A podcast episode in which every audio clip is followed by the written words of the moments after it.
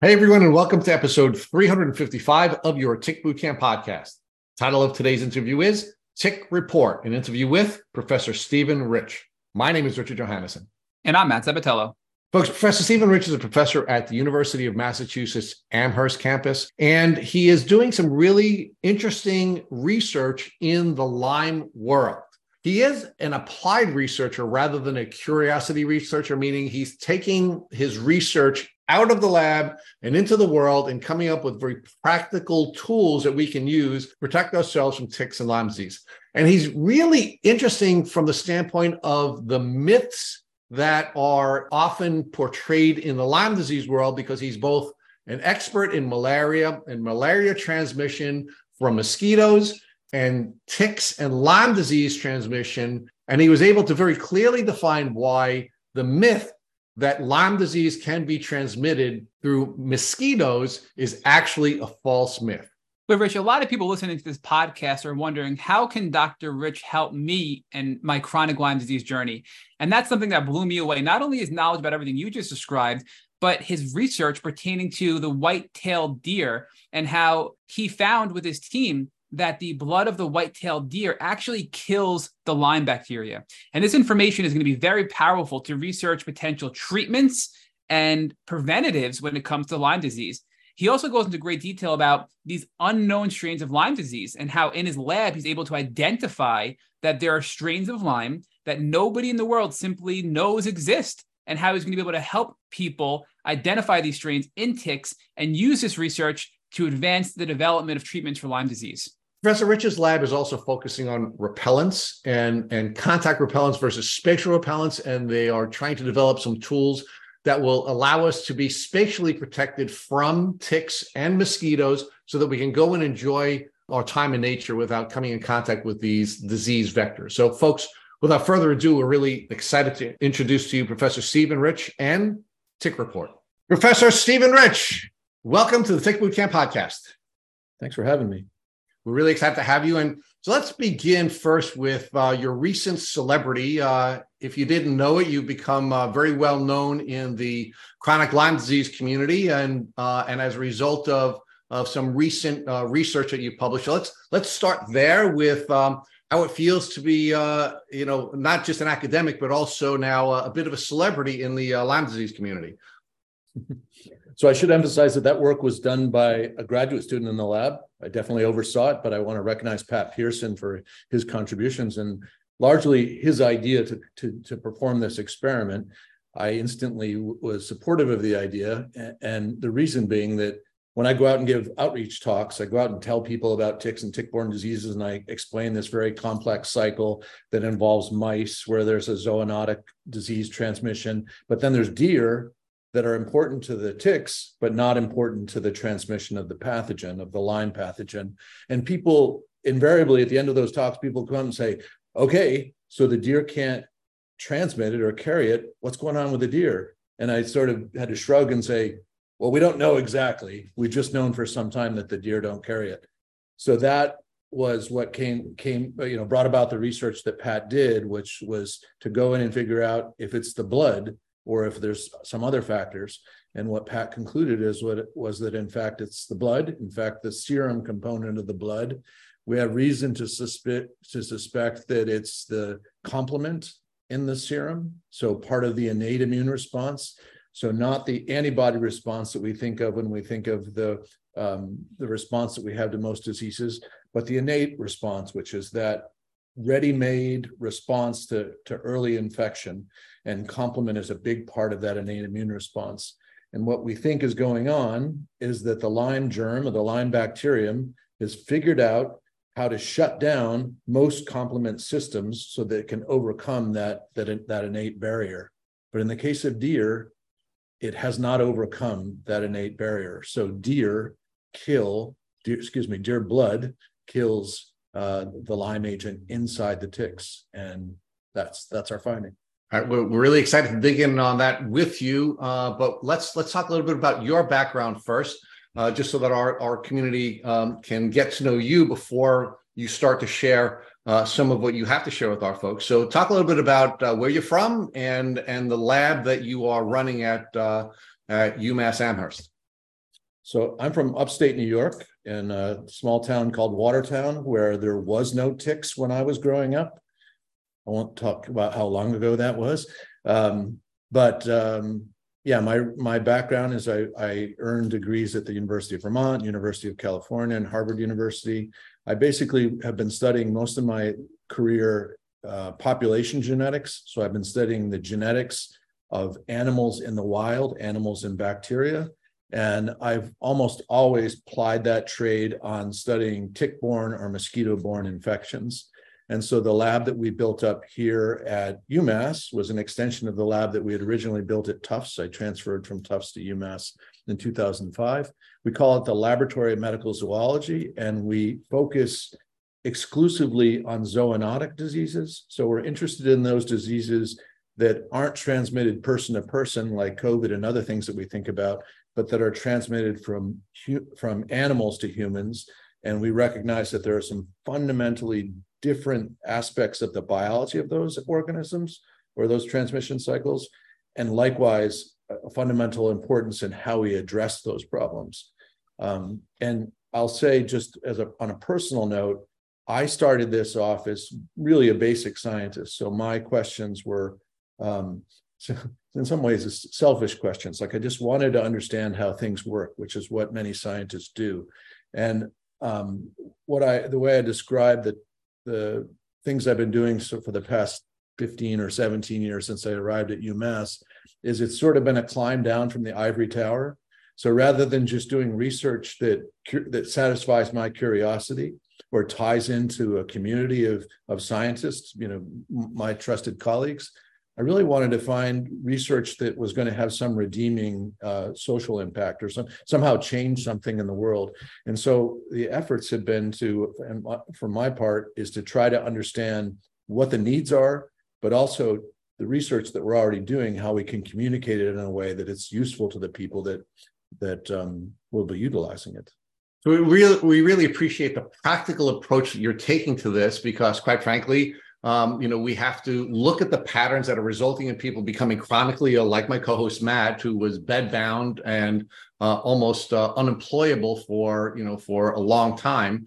Uh, and and and we need more of that sort of practical application of the research that's being done. And it's one of the reasons why we're a big fan of yours. Even before we met you, we were big fans of yours because of that approach you've taken, where you're now applying your research rather than just answering questions that are that are um, that are I guess in your, you know, that are curious uh, for you. The, the other thing we want to thank you for is building the lab where you're you're also training other um, young scientists to also take a practical approach to the work that they're doing. And it was kind of you to recognize, uh, you know, the young man who had who had done the research that has has has uh, been uh, recently celebrated by the folks in the Lyme community with with the um, with the research on the deer. Uh, but it's actually your, your, great work and the and the and the approach that you're taking to training young people to become applied scientists that uh, you know that we're really excited about. So thank you for that. So so let's take a look at uh, let's take a look at some of the work that you're doing in your lab, right? Because um, uh, the, there is this process, um, and, um, and, and it's a well-defined process. Right? We understand how people are getting Lyme disease. Well, actually, maybe not. So we're, we're going to talk about that a little bit as well. But the but the process generally is there's a tick that's infected that finds us, grabs us, crawls on us, bites us, spits in us, sucks blood out of us, spits in us, sucks blood out of us, ultimately is attached for some period of time and then leaves us. And at the end of that process, we have, you know, we have a whole bunch of germs spit into us, right? And it's another one of the things that you're studying in your lab. Um, so let's talk about let's talk about that process. I mean, do you agree with what I've outlined for you as the process for the transmission of these germs from a tick to a human? Yeah, I think that's a great cartoon picture and and serves a lot of need to understand what's going on. I would just emphasize that that that spitting process that you alluded to that we have to bear in mind that that is a complex biological process that there's a whole bunch of things that are happening in that spit just like in our own spit. And so to think of ticks as syringes that sort of suck things out and deposit them someplace would be the wrong model. And I'm not saying you're saying that, but I just it's important for your for your listeners to understand that this is a very complex process that a lot of things have to happen in order for the germs to go over from the tick to the person or from the person or from the animal to the to the tick. And it's important to bear that piece in in mind. Okay. So uh, i want to ask you one other question before we get into discussing that process which is you've also studied you've also studied malaria and and the transmission of malaria from um, from uh, a different type of vector. And one of the questions that keeps coming up in the Lyme community, which quite frankly we we've debated about, is whether or not Lyme disease can be transmitted to humans from other vectors such as mosquitoes and or bed bugs. Now, we've argued that that is not a vehicle for transmission because there is a there isn't a long enough period of attachment and there is not the complex system that you've just defined with the with the tick spit, which I do want to build out. But um, although mosquitoes and or bed bugs may harbor the bacteria, it's our position that it's unlikely that either of those vectors could transmit Lyme disease to humans because of those two other factors, which is the time of attachment and the and the tick spit. Are we right or wrong about that? I, I think you're entirely right. And, and one of the reasons that that happens as well, that, for example, mosquitoes aren't really good vectors for things like Borrelia, the Lyme disease agent, is that mosquitoes have an immune response, just like ticks have an immune response. And Borrelia hasn't figured out how to overcome that, that immune response in the mosquitoes, nor has it figured out the fundamental problem of getting across different tissues inside that mosquito, which it has figured out how to do in the tick. Okay. So now let's talk about let's talk about again the practical approach you're taking in your lab to um, to interfering with that pattern that we've just we've just defined, right? Which is the tick between the tick ultimately um, being full of germs and then attaching to us and spitting those germs into us with this complex process that you've defined. Um, so, as a practical matter, your lab has taken uh, uh, an approach to interfering with that pattern or coming up with different ways of interfering with that pattern. And one of the ways that you've done that is, uh, and again, I know it's another one of your students, and I'm sure you're going to want to give uh, an additional student uh, credit for the work, but you've, you've talked about the difference between using repellents that are contact repellents and repellents that are spatial repellents. So from the from the standpoint of that first process where a tick is grabbing onto us because it can't bite us and spit in us if it isn't able to grab onto us, your lab and, and some of your students have focused on on uh, on repellents and the different types of repellents. So you can can you share with us what your research what research you've done in uh, on in that regard and and how um, how you've come up with some new findings about the tip, different types of repellents that we might be using to protect ourselves from ticks grabbing onto us. Yeah, I'd be happy to. And before digging into that, could I just take one step back and say that repellents are different from acaricides. And I think that's important for people to bear in mind as well. So, repellents, at least in theory, are things that prevent arthropods, mosquitoes, ticks, from doing something that we don't want them to do get on us, bite us, etc. Acaricides are pesticides against ticks and they kill ticks. So I think that's a fundamentally uh, important thing that often you hear, and I, you, you didn't mix that up and just often you, you'll see things advertised as repellents or acaricides and sometimes they a little get mixed up. All right so, so can we pause there for a second so car- an example of a acaricide would be permethrin correct? Okay and and so so occasionally sorry, i'm sorry.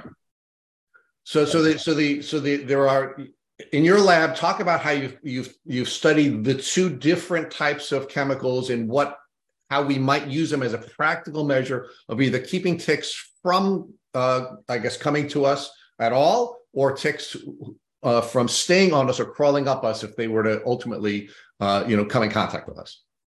So what we have focused on is studying the different types of repellents, which some of which don't have any acaricidal activity.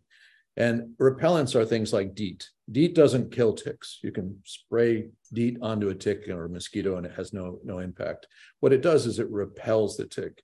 And the way it works is if you spray DEET on your skin, when the ticks crawl across your skin and come in contact with the treated skin, they're repelled, so they'll turn around. And if you cover your skin sufficiently, then you would protect yourself from having the ticks come on and attach you and bite.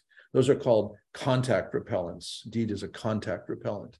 So with uh, the student Eric Siegel and with my uh, colleague Noel Elman, we decided to explore whether spatial repellents might also be a, an approach against ticks. And I'll be honest with you, I, I questioned how it was going to work just because the nature of the biology of ticks is very different than mosquitoes. So spatial repellents work fairly well against mosquitoes, but mosquitoes do a couple of things that ticks don't do. One, they fly. So they fly around and they're actually trying to identify something to, to latch onto, whereas ticks are ambush predators, black-legged ticks in particular. And so they're waiting for something to come by and then they just sort of grab on. And we know that from our just our own field research that if you grab a grab a blanket and run the blanket across vegetation, they'll grab onto that. So they're indiscriminate. So the thought that a repellent would keep them from grabbing onto the blanket or onto us didn't I, I wasn't understanding exactly how that would work a spatial repellent. Um, nonetheless we we carried out the experiments because we always want to want to test things. We want to just guess that we're we're on the right track. And lo and behold spatial repellents do alter the behavior. So what we did was we set up a chamber where we had ticks and we had to solve the problem that ticks don't really behave very well. They don't do the things we want them to do. They don't move from point A to point B. They're not really attracted, in the case of black-legged ticks, they're not attracted to heat or CO2 in particular.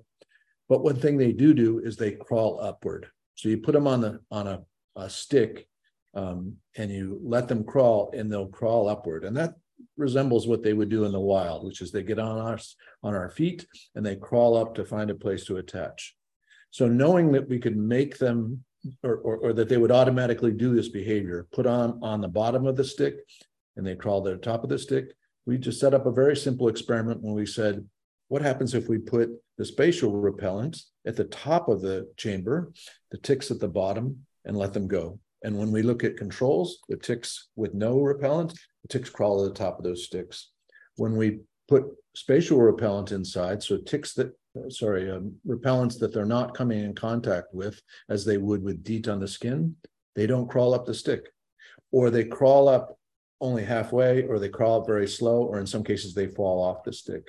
So that tells us that spatial repellency, at least in that very controlled environment, outside of any host factors, there is some there's some aspects there, there's some um, repellency going on with the spatial repellents.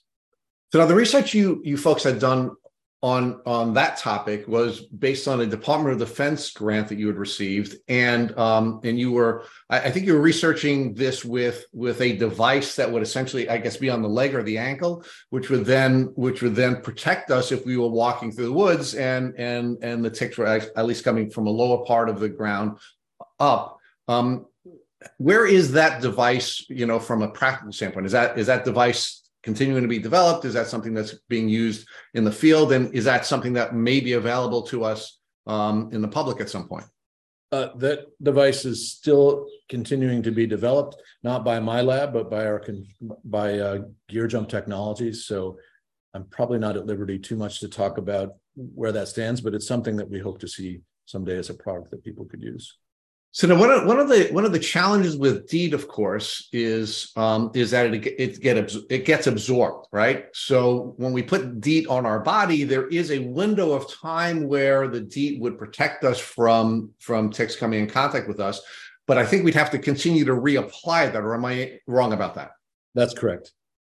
So if you were using this this spatial protection tool. Um, would would we have to continue to reapply it, or is, is this something that would uh, would continue to protect us as long as we had the um, I guess the device that that we'd be wearing on us?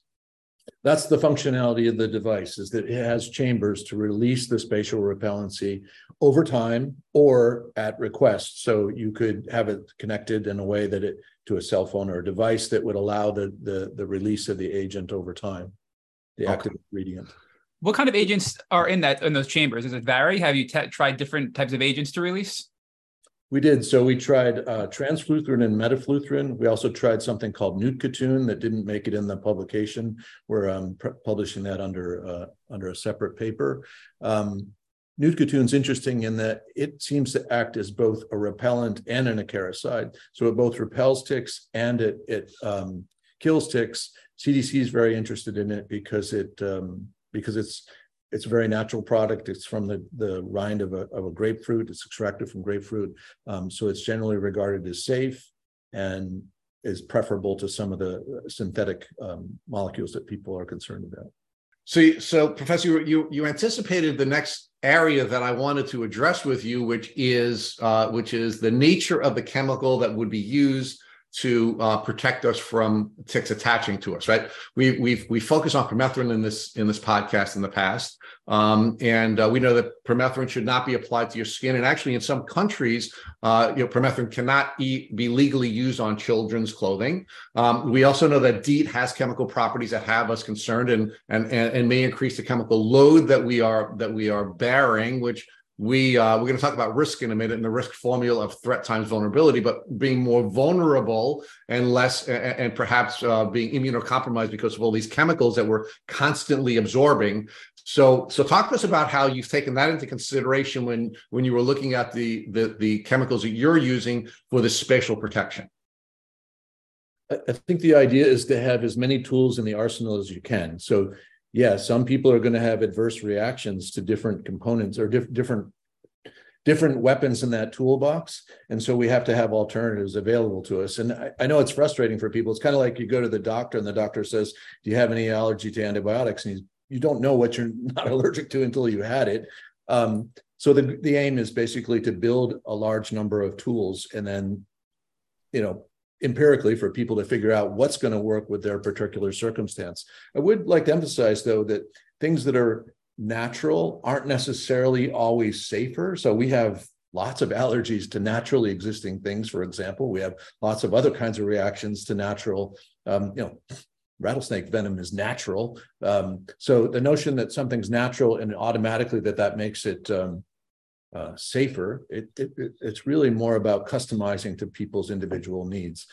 I when when I'm talking about these things, I generally regard permethrin as one of the front lines of, of protection. I think it's it's a very very effective. It's got a very good safety profile. That doesn't mean that it works for everybody or it works in every situation. So having as many tools as we can is going to be the, the the proper solution. Dr. Rich, I just want to ask a quick question here before we go on too far, because you talked about earlier with Rich how when the tick bites, certain things happen. When the tick bites the host, you know, in this case, a human being. So we interviewed Professor Sapi, and she was telling us that she had these theories that she was sharing with Dr. Alan MacDonald that the general thought is when a tick bites you, that the Borrelia has to go through the salivary gland to get into the human and to get into our blood but she she called it regurgitation or backwash, right? Like she she, she in her exact words were there's this straw like material that goes in. She goes, is it possible that we can be the ticks can be regurgitating or you know backwashing the bacteria into us in a way that's not going through the salivary gland? I mean, what are your thoughts on that? That was more of an anecdotal question she brought up from her research that they were looking at but never really did a deep dive into. But you know, what are your views on on her question about that?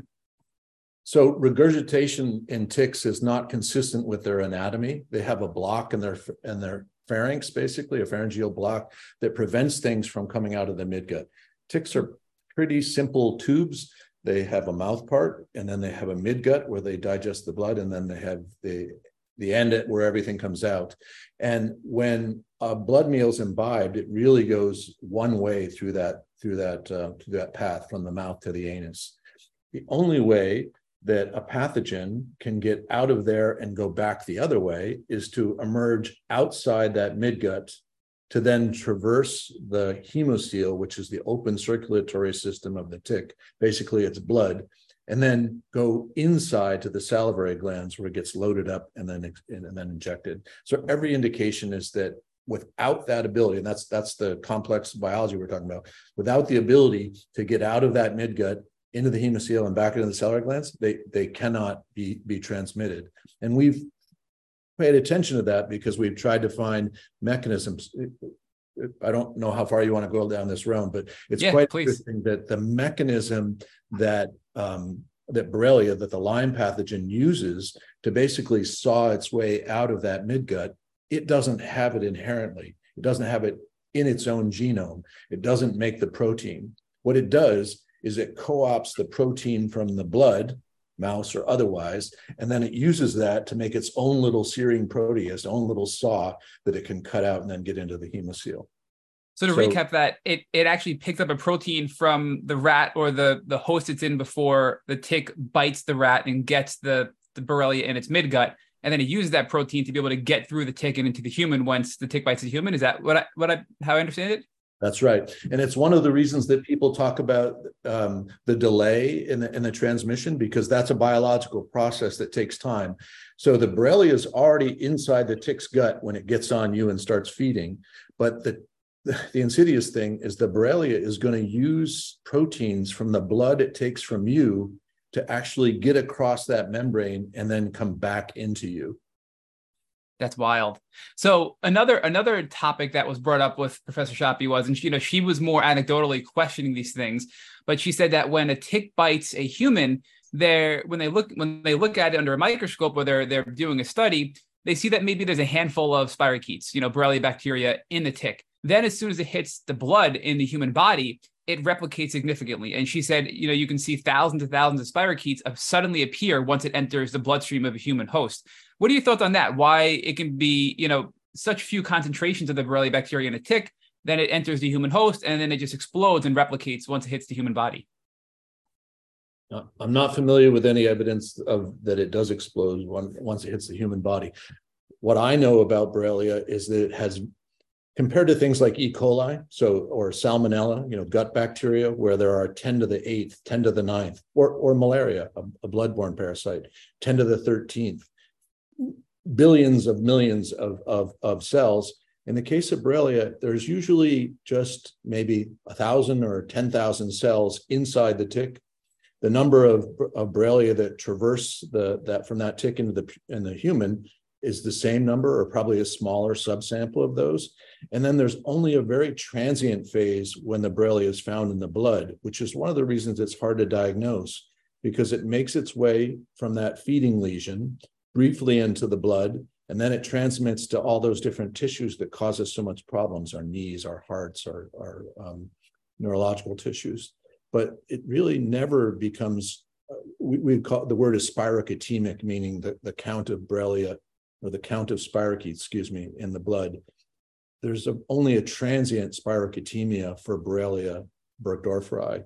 There are other Borrelias that uh, are, are relapsing fever Borrelias that are bloodborne. Uh, Borrelia miyamotoi is an example, but burgdorferi is only in small numbers and only in the blood for a very short period of time. So then, why are these PCR tests so you know, right now PCR tests are the, are the thing. Oh, they're better than antibody tests because we're going to look at the blood and look for the DNA of the Borrelia bacteria. But if the Borrelia bacteria is only in the blood for a short period of time before it gets disseminated into tissues, it sounds like PCR testing is not as great as many people believe it to be. I mean, what are your thoughts on that? So, what PCR is very value, very powerful in that it can take a very small number of molecules, in this case DNA. You're looking for the DNA, which every single bacterium has, and PCR can detect maybe one molecule corresponding to one cell. And it does so because it amplifies that, that DNA and to the point that you can, you can detect it. The problem is if your starting material doesn't have that one cell, it's not going to be effective. So if my whole body has 10,000 Borrelia cells and I take one cell from here or one sample from here, the likelihood that that sample has an amplifiable, a PCRable uh, fragment is not, um, is, it's very, very low. It's one of the reasons that, you know, we, we test ticks and we, and, and we use PCR to test ticks. And people say, well, why, why can you so effectively test Borrelia in ticks and you can't do the same in people? And the answer is when we test Borrelia in ticks, we grind up the whole tick. So every single bit of Borrelia in that tick is now available to us for amplification. If if you wanted to grind me up, you could find all the Borrelia in me as well. that's that's that's not right. So we're not going to grind you up. Please no. so uh, so Um, let, let's let's bring it back now to the to this process of of a tick now biting us, right? So you did you did describe uh, the the process of a tick essentially putting a tube into us, right? And and it has a sort of jagged uh, tube that it then it, it digs into our skin. It ultimately does start to suck blood from us, and and what you just shared with us is part of the process of, of the tick sucking blood from us allows the tick now to take proteins from our blood and and and it then it then puts the tick uh, puts i'm sorry the the what is traditionally known as the lyme bacteria or the borrelia then changes uh, changes its protein shell so that it can then escape into uh, into our bodies right? So there is this process where it's using us against ourselves as as part of this process. Now, let's talk about let's talk about um, you know removing ticks as a practical matter. Now that we find a tick and the tick is on us and and, and attached to us, and we want to remove the tick. And there are there are some people in the community that believe that if you squeeze the body of the tick, you're increasing the likelihood that the um, that the germs that that have not yet been transmitted or spit into us will will occur. Is there any evidence to suggest that that belief is accurate? There's no evidence that that's accurate and there's good evidence based on again the anatomy of the tick that that's not the way it works that squeezing the tick while it might rupture the tick and and you know make a mess that in that way you're not squeezing it the way you would squeeze a syringe or squeeze a squeeze a balloon and the stuff come out that way. So it's not without um it's not it's, it's not what, what's the word i'm trying to say? It, it, it's better to pull the tick off and not squeeze it, but you're not squeezing the contents of that tick back into the tick gut. Tick gut. And I, I think the fundamental message is get the tick off as quickly as you can. So don't don't labor with the idea that I'm gonna I'm gonna try some fancy thing. I'm gonna put wax on it or put nail polish on it. The longer that tick is attached to you, every minute, every hour, the higher the likelihood that what's in that tick comes out of you. And squeezing that tick is not going to substantially increase that risk as much as it would leaving the tick on. So that's that's why I was asking the question because of course the way the way we should be removing the tick is by getting a, you know a you know a, a a fine tweezer and grabbing it as close to our skin as we possibly can and pulling it out you know pulling it up. Uh, but if we don't have tweezers or we don't have a tool available to us, um, we have to get it off as quickly as possible. Just grabbing the tick, especially if it's an engorged tick, it, it, it's more likely to be able to see it. It's more likely to be able to grab it, and pulling it out is better than running around and trying to find something, or going to a doctor or going to a hospital having having and taking it off. Right? I mean, it would be better, at least you know, in my view. I don't want to speak for you to just pull it off, uh, even if you're grabbing it and squeezing it, because it's actually attachment time that increases the your, the likelihood that you're going to get sick, not uh, not squeezing the tick uh, when you're pulling it off. Yeah, and I'd emphasize, Rich, that that's entirely true for Borrelia, but maybe it's worth noting that there are other things inside those those ticks. There could be things like uh, Francisella tularensis, which is the agent of tularemia. Those kinds of bacteria, if you squeeze them and you get them on the surface of your skin, that can be that can lead to infection. They're very very rare. They're different types of infections, but what we're talking about primarily is Borrelia. Okay, so, so wait, I'm you're sorry, saying Matt. you can get it on your so if you squeeze the the, the tick and certain pathogens it's, it's holding in its midgut get on your skin, you can get infected just from skin contact based on that that explosion of the midgut on your on your finger potentially or something. In the same way that you can get infected from uh, you know a splinter of wood or a cut cutting yourself with a with every you, you can get yeah a surface infection from from different bacteria. But what about what about attachment times? Because i feel like we're focusing on lyme here but we know that attachment times for lyme can be different than attachment times for other tick-borne illnesses. So you know people say oh if the tick wasn't on you for more than a day or two days you're probably safe. But i think that's sort of misleading because there are other tick-borne illnesses that can be transmitted much more quickly. So what are your thoughts on that dr rich? Yeah, that's always the controversial one. So the evidence is based on work that was done in, in mice. So you can put ticks on mice and you can see, you can, you know, in a laboratory situation, you can measure how long they fed and you can figure out the likelihood that the, that the, that time of feeding corresponds to infection in that mouse. It's a little bit di- more difficult to do those kinds of experiments in people for obvious reasons. Um, but there's good reason to believe that the biology of the Borrelia when it feeds on mice is akin to what would happen in ticks. I think where people get, I think there's a couple of things going on. One is people have to remember that when they say on average 24 hours or on average 48 hours for transmission Borrelia, that averages are such that they have tails, you know, that they have distributions. And so when something's an average of 48 hours, it doesn't exclude that something could happen at 36 hours or 24 hours. Um, and so it's important to bear that piece in mind. The other thing is people will have, um, you, you know, a um, they'll have an inaccurate understanding of the history of their exposure. I'll, I'll put it that way, mm. because they take a tick off that they know they just got that day, and yet two weeks later they have Lyme disease, and they think that's the tick that gave it to me but there could have been another tick that bit on the backside that was on for four days that they never found. Um, and it's unfortunate that we already know that a large percentage of people that end up with Lyme never remember having a tick bite. And so the same could be true for people that do find a tick bite, is that they mix, miss the culprit that actually caused it.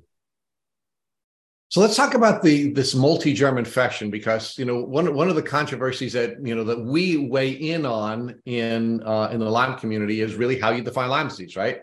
Uh, and it, there almost seem to be as many definitions as there are people defining it, and and and because of that, for example, um, Dr. Alan MacDonald um, has argued in in various articles that he's written that um, that we should divorce from Lyme uh, because uh, because there are just so many different definitions of Lyme, and we should be moving to we should be moving to um, you know names like borreliosis and anaplasmosis and these kinds of things. So because of that, we actually have have decided we're going to define Lyme disease on this podcast uh, and our other podcast as a polymicrobial multisystemic chronic infectious disease.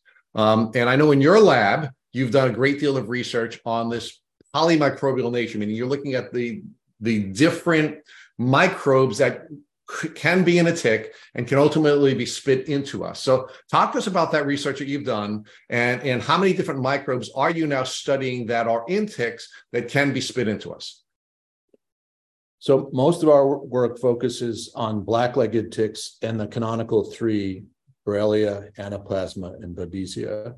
But we have done surveys where we've looked at, um, and what I, by surveys I mean molecular surveys. So this is like casting a big molecular net to see what's in those gut contents. And there's literally dozens and dozens, if not hundreds, of different species of bacteria living in the gut, as you would find if you were to probe um, any pond water or, or any other place that the bacteria are just they're ubiquitous they're everywhere and they're numerous so when i say there's dozens of bacteria it's not that they're all pathogens some of them may actually be um, fighting against the, the pathogens and we're still trying to sort out all that out are there some back there are almost certainly people aren't going to believe it but there are almost certainly some good bacteria in there in other words bacteria that have a negative impact on the things that that cause disease in us um, we just haven't figured out which ones are the bad ones and which ones are the good ones. We, we have to remember that bacteria are organisms like everything else. So just as squirrels are competing for nuts and chip with chipmunks, et cetera, bacteria too are competing. And so bacteria kill other bacteria. That's why we think there's at least the possibility that there's good bacteria in ticks that you could maybe figure out and you maybe identify and utilize as a tool to, to kill the bad bacteria. So we had we had come across some research uh, specifically about black-legged ticks, where one of the and I, I, don't remember who the researcher was. One of the researchers argued that there could be up to 200 different um, bacteria, viruses, and protozoa um, harbored by a black-legged tick. Is that consistent with what your research is? Yeah, I would say that number is maybe even a little bit low, depending on how you uh, how you divide up the the, the numbers of species. So now let's talk about the spit and the impact that the spit is now having on uh, on our immune system, and I'd like to contrast that to the impact that the spit, the tick spit, does not seem to be having on deer, uh, in particular with the research you have done. So, can you talk about the impact that the that the tick spit is having on the human um, uh, immune response and and why that is a vital element to um, to I, I think Borrelia. Um, I, I think selecting ticks as its vehicle for transmission.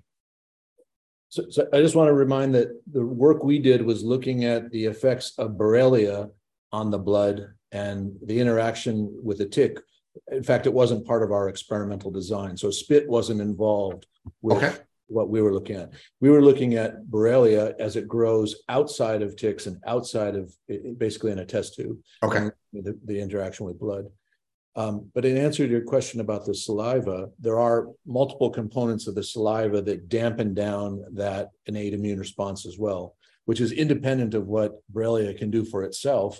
There are aspects of the tick saliva because the tick is confronting this similar challenges to what Borrelia faces. It's got to keep this host from having an immune response in such a way that it's the tick is not going to be able to complete its feeding.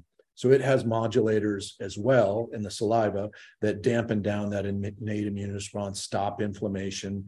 Basically, um, you don't want um, people to get, you don't want to get itchy, you don't want to notice it, you don't want to have to, to groom it off. And so they have a, a rich, it's called a sialome, a, a rich um, uh, set of proteins that interact in that way and do different things at the at the site of the bite to prevent our immune response from from kill from stopping that tick feeding so let's build this out you know and again in, in, the very practical way that you are in your lab right? So so we have a number of different protections available to us to prevent a tick from feeding on us long term one of which you had defined which would be an itch response right? So so the so the tick spit has um, has some proteins that that uh, prevent us from having an itch response right? Another another um, another uh, response that we would have is an inflammatory response um, and and and and and of course there are there are anti-inflammatory elements to the tick spit. Another is of course a blood plug would would uh, would form. So uh, so it has some anticoagulant um, uh, properties in the spit, and there are a number of others. So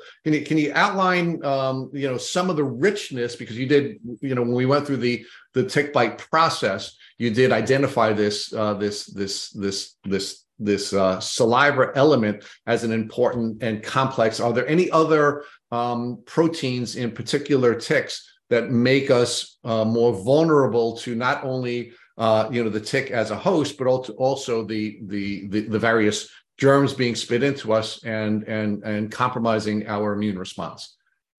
So I would say that's ver- that work is very much on the cutting edge, like of figuring out what those protein proteins are.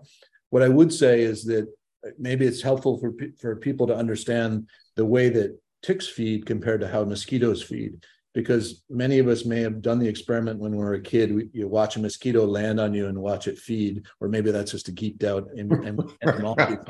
what they do is they land and they feed, and they're only they're they're there and they're off within a matter of you know 45 seconds to 60 seconds.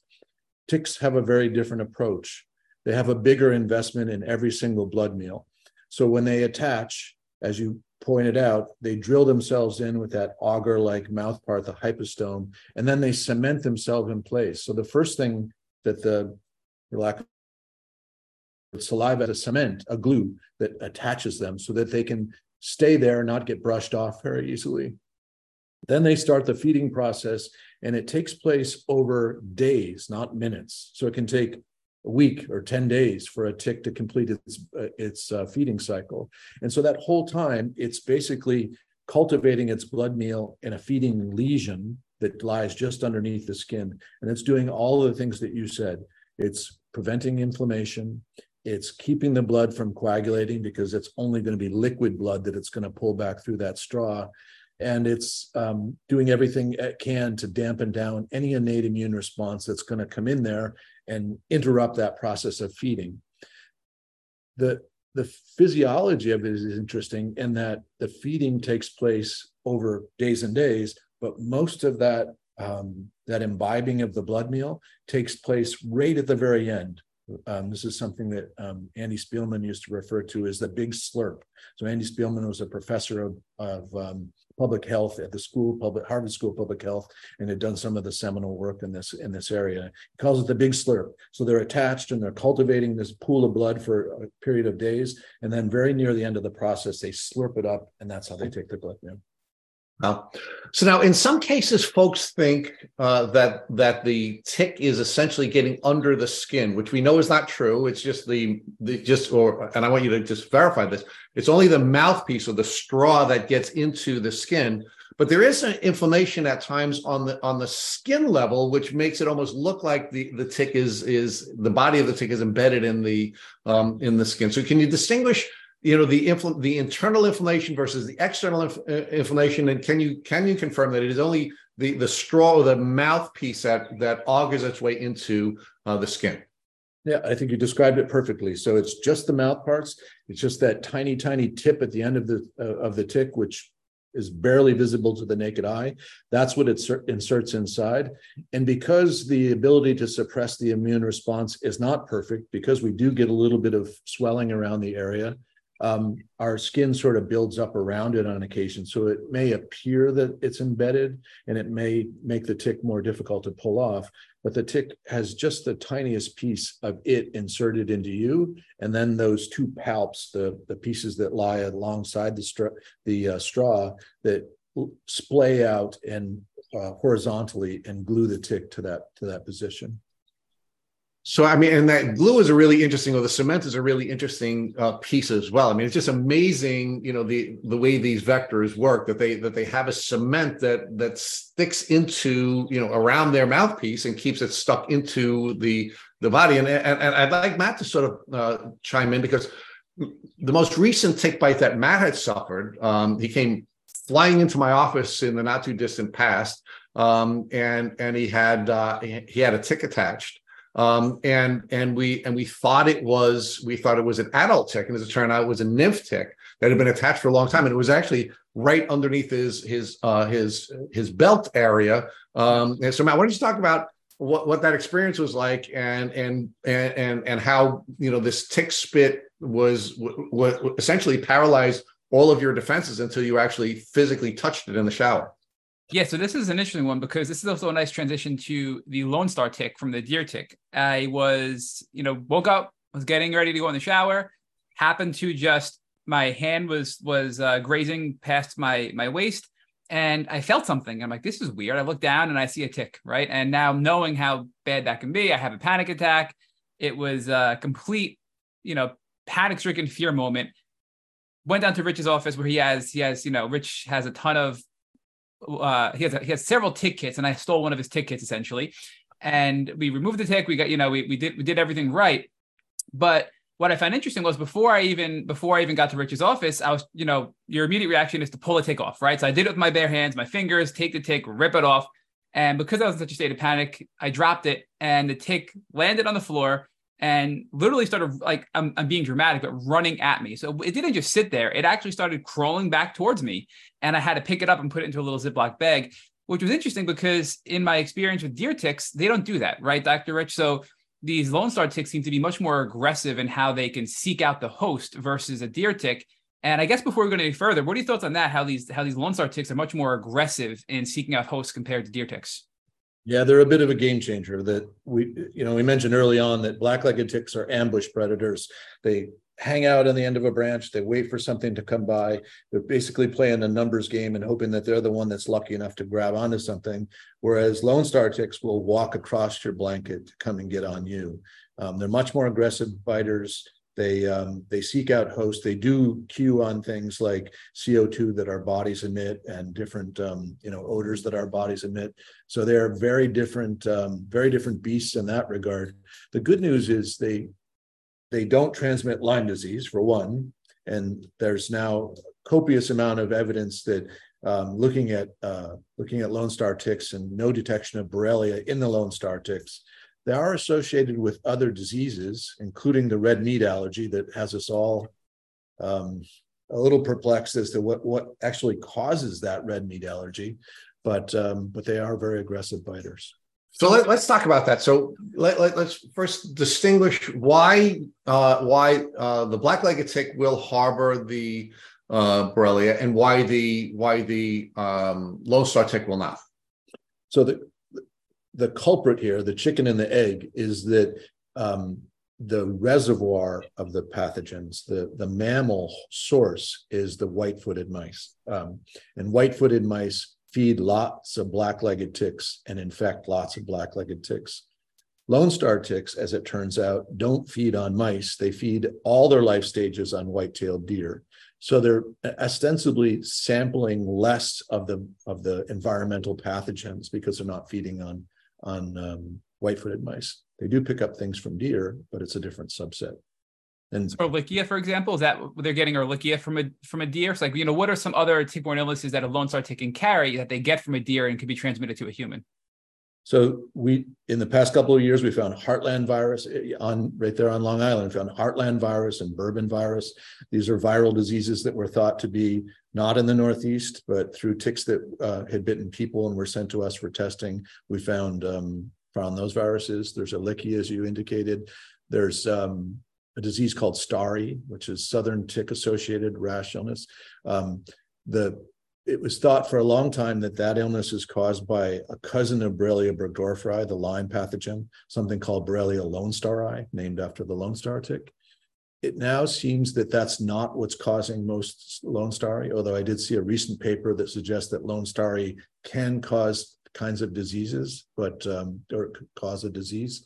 Um, but I think the jury's still out on actually what the causative agent of of lonestari is, of lone of STARI rather let's talk about the meat allergy, right? Because I was just in a meeting yesterday and you know people that are bikers and and, and hikers and we're, we're sitting around a conference table and one man goes to another man oh you know you, are out there in the trails. You, you you're looking out for ticks? You're being careful for ticks? And the response was yeah i'm just really worried about that that meat allergy. I don't want to not be able to eat a hamburger. And they're having this discussion and i'm listening you know and and hearing the whole thing. And and we've heard on this podcast from many people that it can be way deeper than just an allergy to red meat.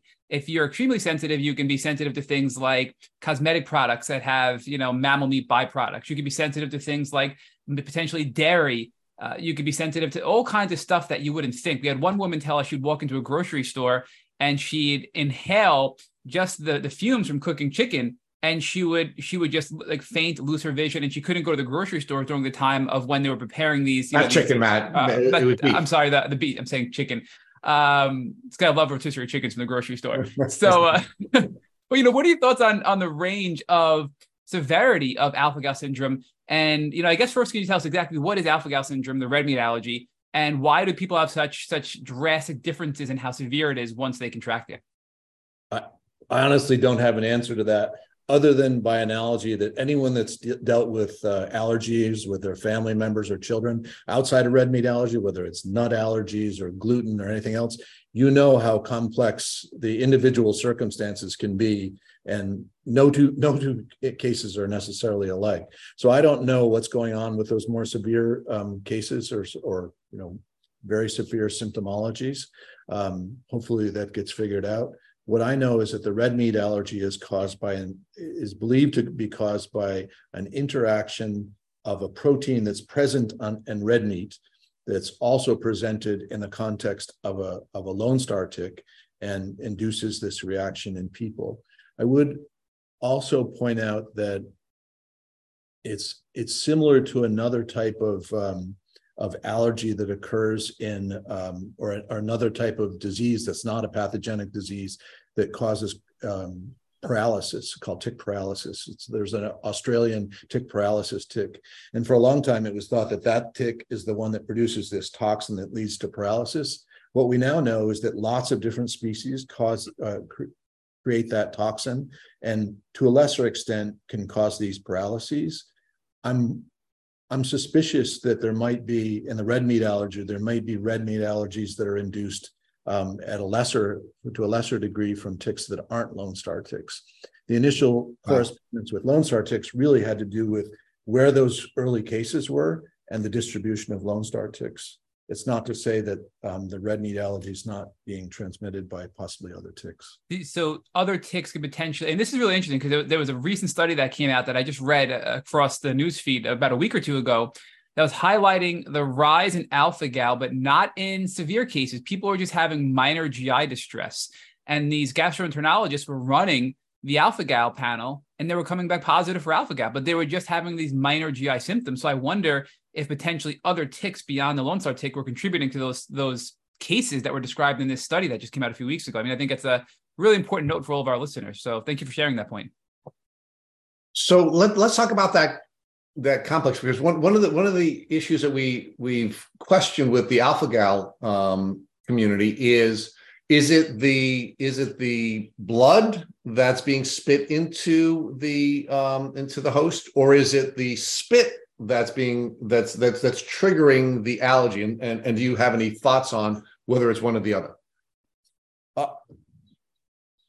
i think the jury's still out on that. So there's a couple of different what you're saying is it could be a host factor. In other words it could be the remnants of a blood meal which presumably came from a red meat animal um, that's retained in that tick and gets deposited with that with that bite although that seems relatively unlikely for the reasons that I told you that Borrelia can't come out uh, in a regurgitation fashion. So somehow that that protein would have to make it across the midgut barrier and back into the salivary glands. Or it could be something that the um, Lone Star tick itself produces a protein that's unrelated to, to, to alpha gal or, or a, a, molecule that's unrelated to alpha gal that um, that mimics alpha gal that induces this response. So sort of a an artificial allergen. So uh, you know, I, would like to I'd like to take you to another place. Uh, as you can imagine, we have a gazillion questions for you, and that is uh, that is the um, the increase in um, Lyme disease diagnoses. Right, uh, the numbers are just going through the roof. And I, I can tell you that um, um, I, am probably a little older than you, um, but I grew up in Long Island and I've been bitten by ticks my entire life. I mean, we ticks were a part of our our experience for for, for my uh, my entire life. And what I'm now seeing is people like you who grew up in different parts of New York are telling me that during your childhood you were not you know ticks were not a part of your experience you you weren't you didn't have my mother you know checking you every day with it we we literally had vaseline which we now know we shouldn't have used vaseline and tweezers on our on a shelf as we walked in the house uh, and we would also check our dogs every day because we we were full of ticks during you know during the summer months in our backyard by the way not in the woods in our backyard um, so what you know, let's talk about the increase in in in, in diagnosis because it, we we we actually use the Stanley McChrystal definition of risk, right? Risk is threat times vulnerability. So I'd like to talk to you about the threat and the vulnerability. So uh, let's talk about the threat piece first. It just appears that there are more ticks, right? There were people who grew up in parts of even New York where ticks were not a part of their experience. And now that doesn't seem to be the case, certainly anywhere in New York, certainly anywhere the, on the East Coast. And, and, and as it turns out, uh, probably anywhere in the US at this point. Um, what is your belief about why the threat has increased, meaning why there are more ticks and why we're, we're coming in contact with more ticks? So we may have a slightly different de- definition of threat, but I would argue that the threat hasn't increased. The threat has expanded its range, but okay. the threat is probably about the same um, level it was at always. Um, sort of a non-controversial example that I use when I talk about what you're talking about. I call it threat, exposure, and risk. Threat would be if you took an example like shark bite. The threat would be the man-eating shark that's in the water. The exposure is how often you're swimming, and then the risk is how often you actually get bit. And I don't think that there's a difference in the um, the instance of Borrelia in ticks. It's roughly wherever we go, we see average of 25 to 30% of the nymphal black-legged ticks are infected with Borrelia. Roughly 50 or even upwards of 60% of the adult ticks are infected with that, wherever they are, whether it's a newly emerged area like upstate New York or even Quebec and Ontario, it's that same rate. The exposure has also not changed. The risk is probably changed in part because of artifacts of, of reporting in, in, you know like it's now more recognized and gets diagnosed better. We know that that still when the CDC gives numbers, they give numbers uh, you know on the order of 40,000, even though they say this probably reflects cases of 400,000. The difference is the expanded range that it's now um, not hugging the, the, coastal Massachusetts, New York, and Connecticut. It's now working inward and, and northward, and the um, the second foci in the north in the in the Midwest are also expanding southward and, and westward in every direction out there as well. So I think it's just more people are getting exposed. The threat is basically the same it was. The ticks are just expanding their ranges and, and biting more people. So, what about the expanded breeding window for ticks? Uh, do you do you think that the the climate change that we're that we're witnessing, right? I mean, we we had July temperatures this week on Long Island, right? Uh, so we know the breeding window is expanding. It's earlier and it's longer. Or do you not believe that the breeding window is expanding and therefore there are there are not more ticks? I cannot say that climate change is not contributing to the expansion of black-legged ticks. I can say that the way we manage landscapes, that our landscape changes, the way we um, um, maintain our properties, has made it a rich environment for white-tailed deer and black-legged ticks, and that that has probably driven more of the expansion than climate change could account for at this point. It's not to say that climate change hasn't made a contribution. It would just be, it's just very difficult to tease that out. And no, I'm not convinced that climate change has expanded the, the, the breeding cycle or the, or the life cycle. What we see is slight perturbations like this spring, we saw um, sort of a, a late onset. It was cold into um, into basically a couple of weeks ago here in Massachusetts. So we didn't see the ticks emerge at the same time that we saw them emerge last year.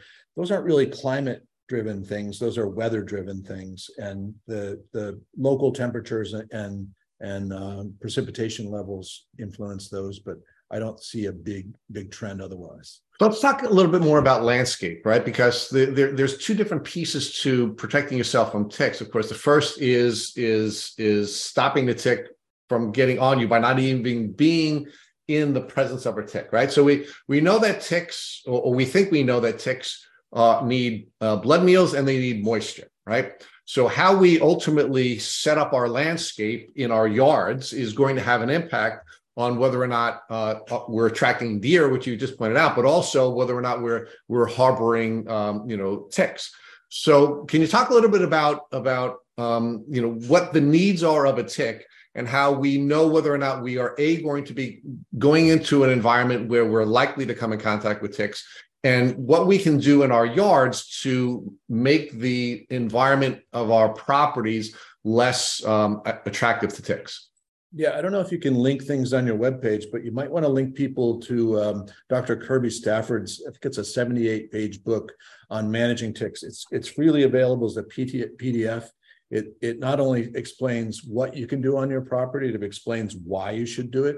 Um, so basically, now sticking just to black-legged ticks for the moment, black-legged ticks have kind of a they're not very hardy in some regards, in that they're very susceptible to desiccation. That is, they can dry out if they're exposed to, to dry conditions or too much sunlight.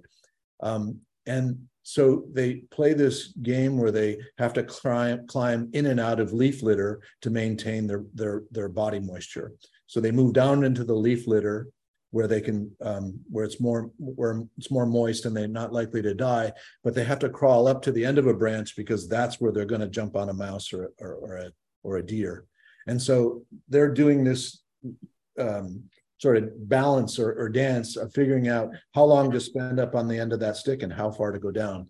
What you can do is basically create less of those leaf environments, like not having big piles of leaf leaves in your in your backyard, and more um, of the dry environments, like the end of the blade. Um, and so he's got all kinds of different ways of using hardscapes and uh, different types of mulch. You know, some mulch works, some doesn't. Um, keeping your land or keeping your grass mowed can make, make a big difference because black-legged ticks do not like short green grass. They just it's just not a good place for them to hang out. Leaf litter is their preferred place.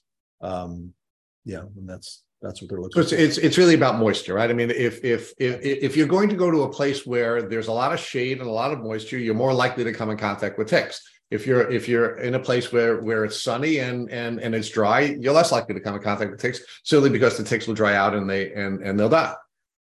Yeah, and the parts that you're describing that are best for ticks are what we call edge. So where the forest meets the the field, that's what ticks like.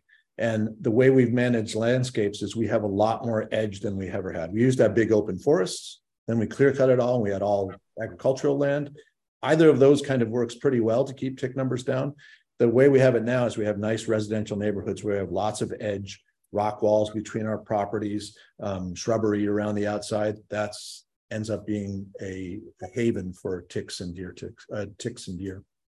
So let's talk about this this now relationship between uh, between deer and um, and Lyme disease, right? So you know we we we shared with you offline that when we posted uh, the research from your lab and specifically the uh, the the the deers, the, you know the, the natural protection that deer have from that particular bacteria, uh, there was a lot of controversy back and forth in you know on our on our um, social media. Some people are saying things like, "Hey, I should be eating deer meat." Uh, you know, there are other people saying I should be, you know, using deer blood. There are other people saying you shouldn't be, you know, bothering the deer, and they shouldn't, you know, and and there was just, you know, the, but there is a, you know, deer are beautiful animals. We love to, you know, we love to, uh, you know, live in a community as such as Matt and I do, where we have deer all over the place. Um, you know, we we know probably that no deer, no Lyme, but the deer are not harboring the disease itself. So, can we talk about deer management and the impact that that deer are um, uh, having on Lyme disease, even though they themselves are not the uh, are not the vehicle for transmitting that bacteria to the tick to us? Yeah, it's a it's a subtly um, difficult thing for people to understand that Deer are necessary for having deer ticks. Without deer ticks, excuse me, without deer, you don't have deer ticks because deer are the adult breeding site for the black-legged ticks. That's where they meet their husbands wives and, and, and start their families. If you don't have deer, you don't have ticks. However, they're, as our study showed, they are refractory to infection with Borrelia. So while they're necessary for deer ticks, they're counter to uh, to maintenance of Borrelia in the wild. Um, and so that again, it's a, a balance of having enough deer or the wrong number of deer to maintain deer ticks, and then the white-footed mice that are maintaining the transmission cycle. If you could theoretically have only white-tailed deer, you wouldn't have Lyme disease. Not proposing to eradicate mice, it's just there actually have been studies that have been done. So I was involved with some work on Monhegan Island that was done 20 years ago now, where they took the deer off the island. Now the deer had been introduced there some years ago by residents. They took the population off and they solved their Lyme problem because they couldn't ha- they didn't have deer ticks anymore. No one's ever been able to take mice out of the equation because they're just too numerous. There are um, people now talking at MIT about making transgenic mice that are refractory to infection and then releasing them as a way of trying to control it. And, and what is your opinion about that? Because that scares the bejesus out of me, quite frankly. You know, when we're we're going to essentially play with the play with the genome of uh, of the mice and then set them free. I'm just concerned about what else that might that might do. What is your your gut reaction to that? I don't have concerns about Frankenmouse. Like I'm not concerned that anything's going to leak into the environment.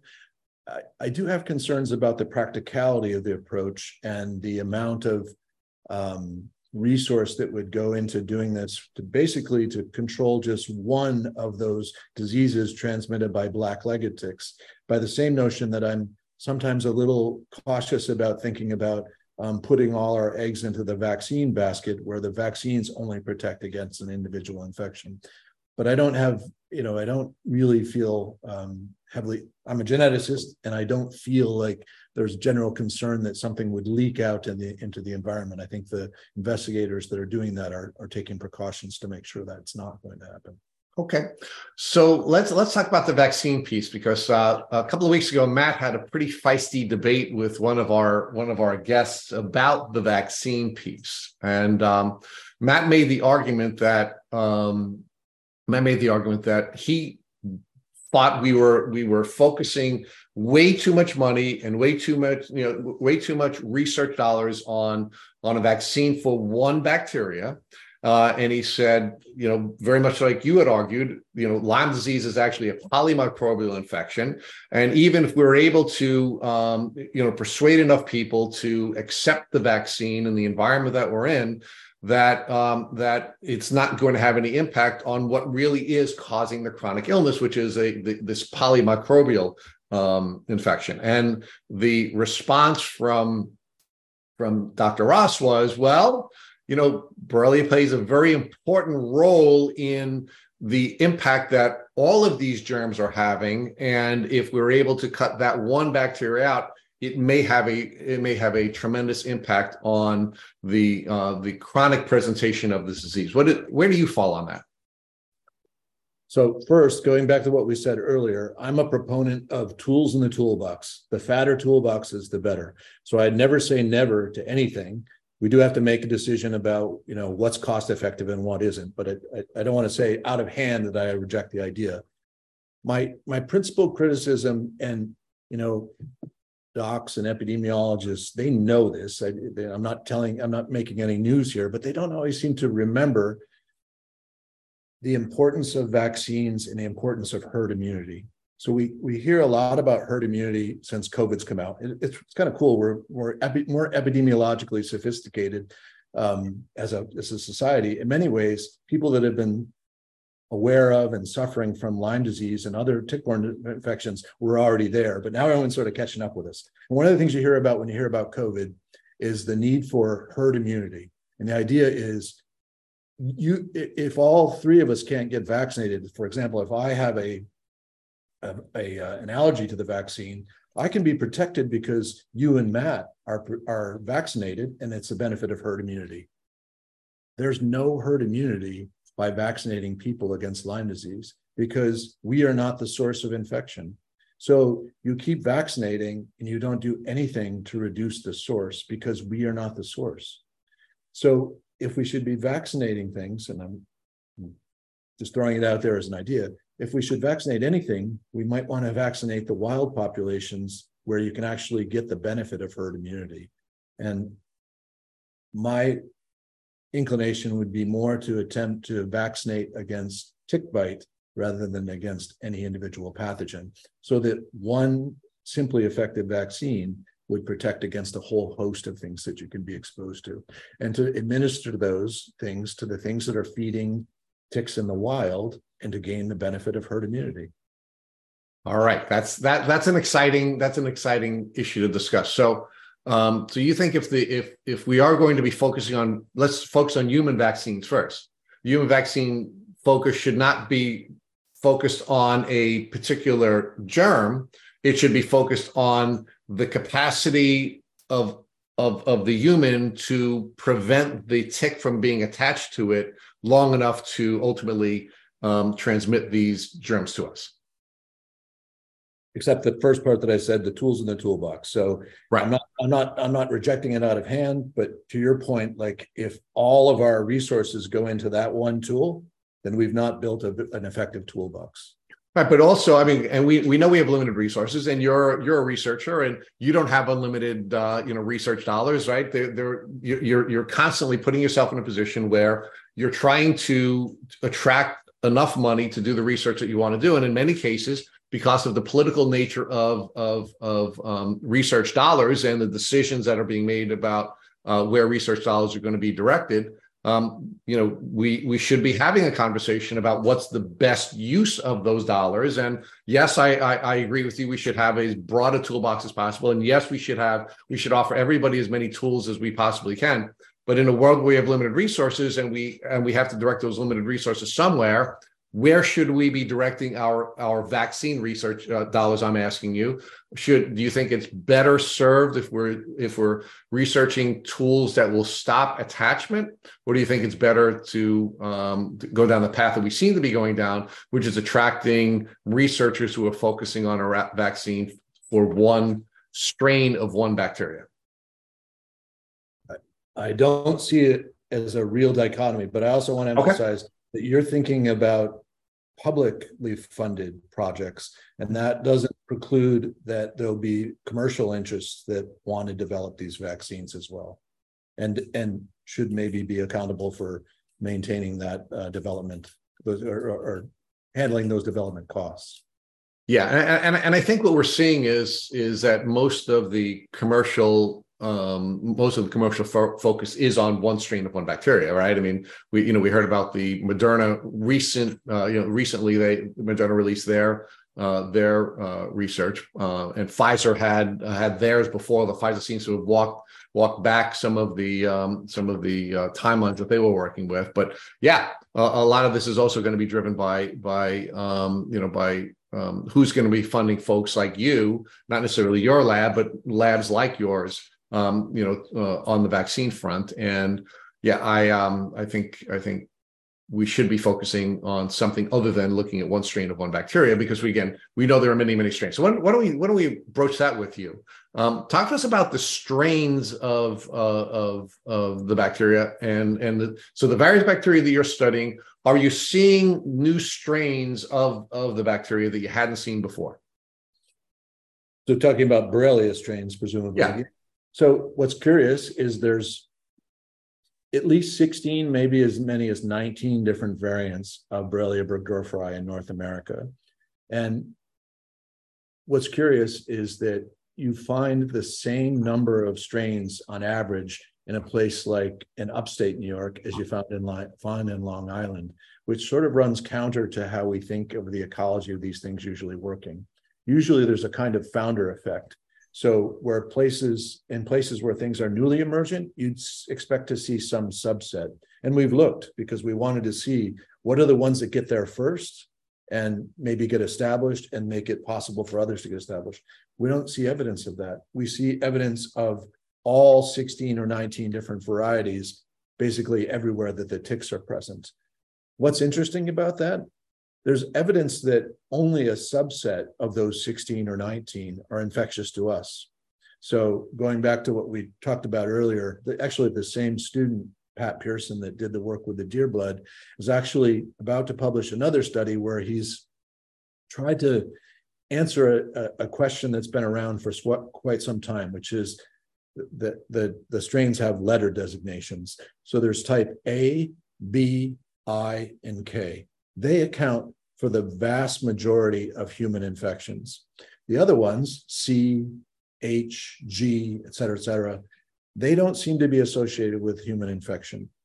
So Pat's work was to try to figure out whether similar serum factors, as he saw in the deer blood study, are driving that thing, uh, driving that differential in in the human bloods.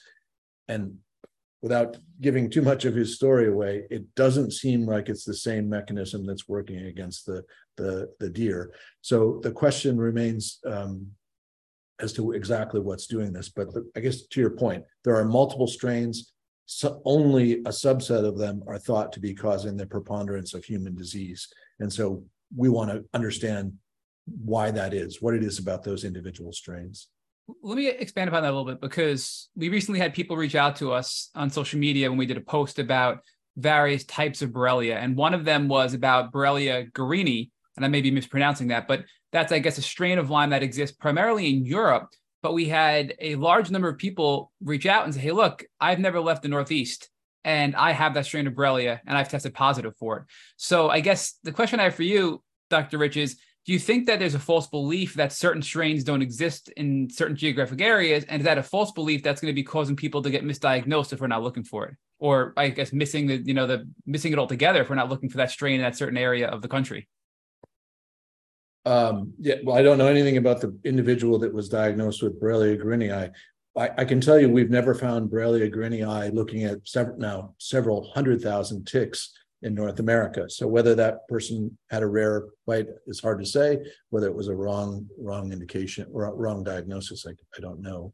Um, there are certainly, um, I hear, I hear anecdotal information about people that get diagnosed in uh, with Lyme disease in areas that aren't generally thought to be endemic. Um, you know, um, the well, I don't want to go, go into any particular areas, but areas that we don't think that black-legged ticks are endemic. And so it, it goes to the point that I think Matt or Rich brought up before that um, it, it, it's all about the definitions. So while there are people that are suffering from symptoms that are absolutely the symptoms of, of, uh, of Lyme disease, Whether they're attributable to Borrelia burgdorferi transmitted by Ixodes scapularis is what I, as a biologist, would question because we don't see evidence of ticks ticks living there. Well, what about what about other other means of transmission? Congenital transmission, sexual transmission. Do you think those are other transmission mechanisms that somebody can acquire these other strains, even if they've never left the northeast, you know, portion of the United States, and now they've acquired a European strain? Or do you think that the evidence is is not strong enough to indicate that? There's not much evidence of that. It's not to say that it doesn't happen, but it's not what's driving epidemics. It's not what's driving the 400,000 cases of Lyme disease. Um, one I'm a, I've been a biologist long enough to say never say never, but to know to never say never. But that's not focusing on those rare things is not going to be generally helpful to the general public on how to protect themselves. So, Professor Rich, I'd like to talk to you about another thing that we have uh, discussed um, on this podcast in the past, and we have actually in what we call our tick bite blueprint, which is on our website. We recommend after folks are bitten by a tick uh, and they do their tick checks, that if they find a tick, they send that tick to a lab to be tested. And now that is not always something that is supported by the CDC. So, can you first talk about the CDC and their reaction to our recommendation about tick testing and what your thoughts are about whether or not it's wise for folks to um, to follow our advice and send their tick out to a lab to be tested? So I think the CDC would be in agreement with you that there's value to understanding what a tick bite um, the, the nature of a tick bite. First of all, knowing the species, because not all species transmit all pathogens. Secondly, they would argue that it's valuable to know how long the tick is fed because they are proponents of the idea that ticks have to feed a length of time in order to transmit particular pathogens. Where there would be variances, the CDC feels there's nothing to be gained from understanding the the the uh, infection of that tick that just bit you, this infection status. And their argument is thus that First of all, you can't rule out that another tick bit you that didn't get tested. And so you may be lured into a false sense of security, knowing that the tick that you tested is negative, but another tick that bit you actually gave you exposure and you could still be susceptible to disease. The other is they're a little bit concerned about the quality of the of the laboratories that do the testing. They're not held to the same standards that, for example, a clinical um, testing laboratory would be held to. And so the results may be misleading in that regard. So you may be told that you have some pathogen that you actually don't have. And if you haven't factored in the feeding time, et cetera, you could have had the threat present, but not had sufficient exposure. So I think there's sensibility to what CDC's caution is. What I would push back on is that they seem to not acknowledge that there's any incremental uh, gain to be had from understanding the infection status of an individual tick.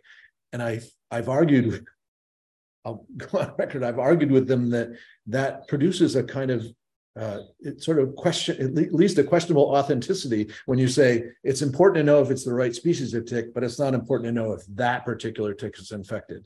And I would argue that that's a that's a that's a flawed logic in that it has to be at least incrementally beneficial to to know something about the infection. Yes, our reaction to that is that they're just being paternalistic. That you know that that I'm not you know capable of recognizing that the, the you know the microbes in the tick may or may not have been transmitted to me.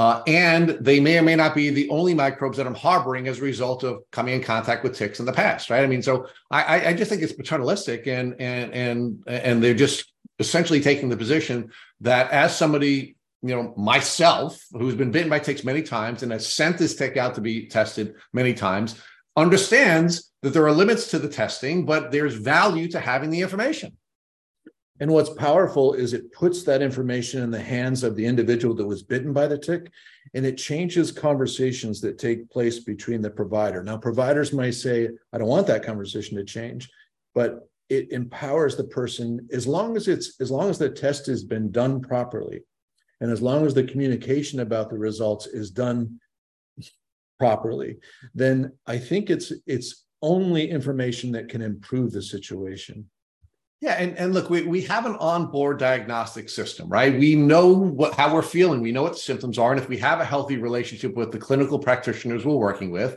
the more information we have that we can connect to our symptoms, the more we're going to be able to provide to the clinicians that we're working with who can help us to diagnose and treat whatever it is that we're dealing with. And just and no matter what how much disagreement there is about the long-term impacts of Lyme and the long, term effects of Lyme, everyone's in agreement that earlier treatment, earlier recognition and diagnosis is better than late.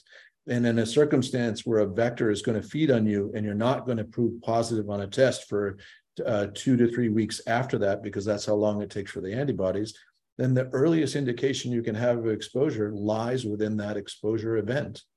Right. And it puts me in a position where I'll decide what proph- prophylactic steps I'm going to take based on a conversation I'm going to have with my practitioner. Because I've been bitten by ticks several times over the last several years. And two years ago, when I was bitten with by a tick, I decided when I was working with my practitioner that I was going to take doxycycline.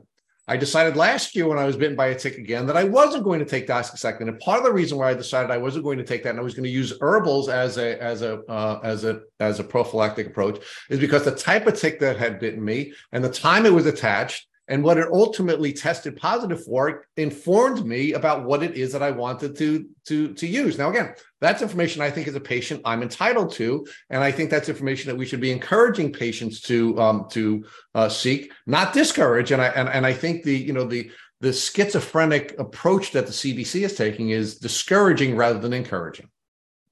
Yeah, the other um, valuable information that come from those tick tests is that you, in aggregate, you get real measures of risk because you're looking at who's getting bitten, where they're getting bitten, and what what uh, things are involved with that. And they acknowledge that in a recent publication where they talk about the utility of these aggregated passive surveillance efforts that tell us where where these things are occurring. There really is very little tick-borne disease surveillance done looking at ticks. There's just not enough resource generally to, to support that the way we have, for example, for mosquitoes. And so testing human biting ticks is is a is an effective way to surveil those things. That's how we found heartland virus, how we found bourbon virus on Long Island. We found other rare pathogens associated with different ticks in different parts of the country that we published. Right, so that so although we can't get herd immunity by vaccines, we can have herd information when we're all collectively sending our ticks in to be tested, and that information is being shared uh, with with governmental agencies. And when researchers like you are publishing uh, publishing your, your materials, it puts us all in a position where we now have more information, and it puts us in a position where we can decide as a matter of public policy whether or not we're going to require educational you know education for people before they get hunting permits and those kinds of things. So all this information is really really important. And i think the you know the the the schizophrenic uh, again my words not yours um, you know recommendations of the cdc are are are, are i think um, uh, placed uh, they're, they're, they're inappropriately placed. I, I, I think they're making mistakes by by um, not encouraging lab testing if you send your tick in to have it tested, Rich, that's very important information to you. The results of that tick test are not publishable. They're not interesting. They don't make it into a publication because one tick is not important, but it could be very important to you, obviously. Right. So let's talk about labs, right? Because we we we have uh, interviewed uh, folks who are running labs uh, in the past. Uh, again, because we advocate for tick testing, we do. Uh, I don't want to hide that. Uh, and one of the things that, quite frankly, attracted us to you um, is is that you also have a have a private lab for tick testing. So, can you talk to us about your your private laboratory and and what type of testing is available if folks decide that they wanted to work with your lab? If I could just tell you a little bit about the history of how we got to that stage. So, please. I, when we came to UMass in 2006, I moved my laboratory here. We were approached by Agricultural Extension, and they asked us if there's anything that they could help us to do. So I suggested to them that one thing we could tell people is if they wanted to have their ticks tested for pathogens, that they could send them to our laboratory. We had all the tools in place. We were already testing hundreds of ticks for you know NIH sponsored research that we're doing, and we just thought you know people wanted to utilize it, and we made it a fee for service because there was no other way for us to do it. Um, and we we advertised it, and I think in that first year we got something like 70 ticks sent to us, mo- mostly within driving distance of our campus here. Over years, that built up, and we started testing more pathogens. We realized that people valued what you're saying, that um, individual exposure information, and we, while where I was initially thinking there was no value to it myself, as I saw the data come out and I saw the stories, and I realized the uh, the engagement opportunity. Someone sends us a tick and they want it tested, and we test it and we give them back the results.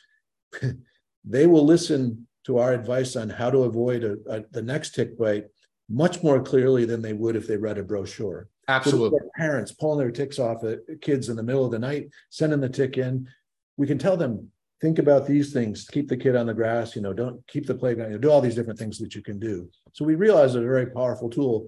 And we hoped that in time, departments of public health or CDC would sort of pick this up and, and underwrite these things because these are fee for services.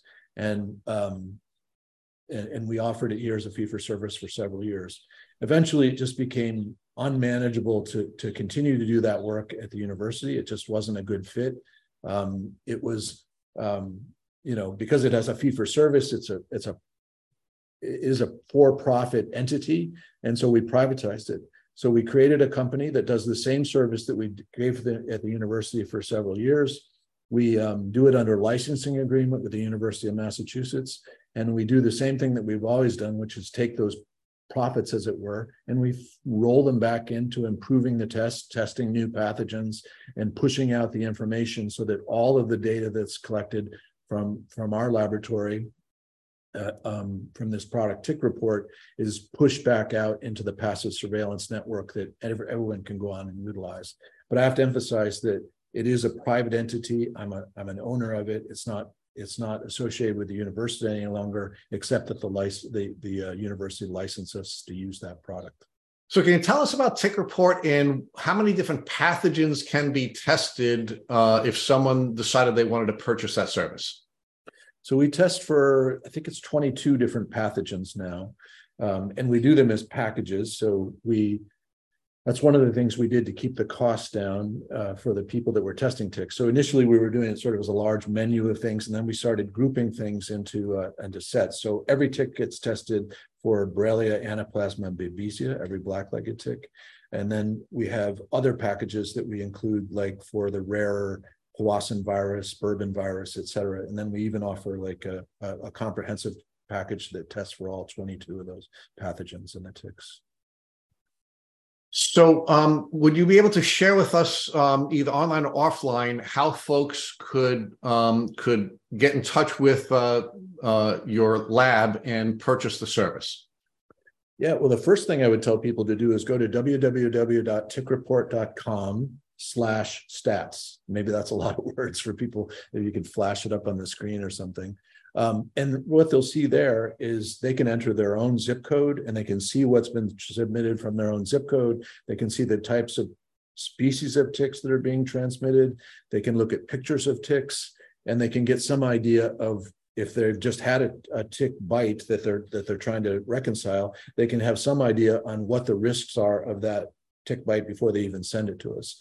And from there, they can launch into there's a a, a, a, chat line where people can access 24 hour chat line where they can ask questions about their tick bite, um, including sending pictures of the tick where believe it or not, a certain percentage of the time people send us ticks that turn or send us pictures that turn out to, not to be ticks. They're either seeds or little specks of dust or um, sometimes beetles. And so sometimes we can answer people's question right away. That's not a tick move on to worrying about something else or worrying about the next exposure you have. So www.tickreport.com and the stats particular are a very useful place to start. Now, can you give us, I'm sorry, Matt, I have one more question. Um, it, preserving the tick is significant to your capacity to test the tick, right? Because sometimes people will take ticks and they'll put them in certain solvents eh, and they think they'll be preserving it not. So can you talk about what's the best way of preserving the tick so that when they send it to you, it will be, um, it will be um, in a condition where it can be tested? Yeah, we we had a campaign several years ago. We, we called it "Save the Ticks," and we said, "No, we're not. We're not calling for you to to save the ticks. We want you to keep your tick and and and keep it um, as a record of your past exposures." The best way, the best way to preserve the tick is just to keep it live. So if you can put it in a in a plastic Ziploc bag, and the reason is, the contents of that tick are most easily preserved if the tick remains alive. So push off the temptation to want to smush it or, or, or, or, flush it, keep it live and send it to us live. That gives us the best assurance of being able to detect the viruses and pathogens inside it. The other thing um, that you could do is you could freeze it, but then we have to sort of keep it in a free in a frozen chain um, throughout, and it, the best way to preserve it. The last thing in the world you want to do is throw something like Clorox on it, which will destroy the DNA, which is the um, target that we use to test the presence of the pathogens. Ethanol is okay, so rubbing alcohol, but the preferred is to send it live. So, Dr. Rich, I, I, want to follow up on your dashboard, right? Because again, it's tickreport.com slash stats, and we're going to put a link in the show notes for sure for everybody to go check it out. And first of all, kudos on a really easy to use, visually compelling dashboard. I mean, I didn't even know this existed, and I can't wait to geek out even further on this after doing a couple of clicks already. But you break down, like in our community, for example, obviously Borrelia burgdorferi, sensu lato is the, the most commonly positive test that you run on ticks. Then Anaplasma and Babesia, we're not surprised by that. But you break up the categories. So you have a Borrelia gen- general species, and then a Borrelia burgdorferi sensu species. So can you just explain for our listeners, if they're on your dashboard, what that difference is between Borrelia burgdorferi sensu and Borrelia general species? Because here on Long Island, their Borrelia general species actually has a higher positive rate than Borrelia burgdorferi sensu. So your point about Borrelia garinii earlier in the conversation, the reason we do that, we do two tests. One t- will basically detect any kind of Borrelia. So all the Borrelias in the universe, including Borrelia that haven't yet been identified, believe it or not. How do you do that? Because we're targeting conserved uh, pieces of DNA, and the stuff that differentiates between them lies between those conserved targets. And so we do that so that we can theoretically capture things that are, are novel. And then we do a second test to just determine that it's the, t- the Borrelia that are associated with um, with, with Lyme disease or Borrelia associated with Borrelia miyamotoi relapsing fever or Borrelia lonestari, which is associated with lone star ticks. We break it down that way. In the future, what we're hoping to do is to be able to also provide genotyping data. So I mentioned those 19 strains.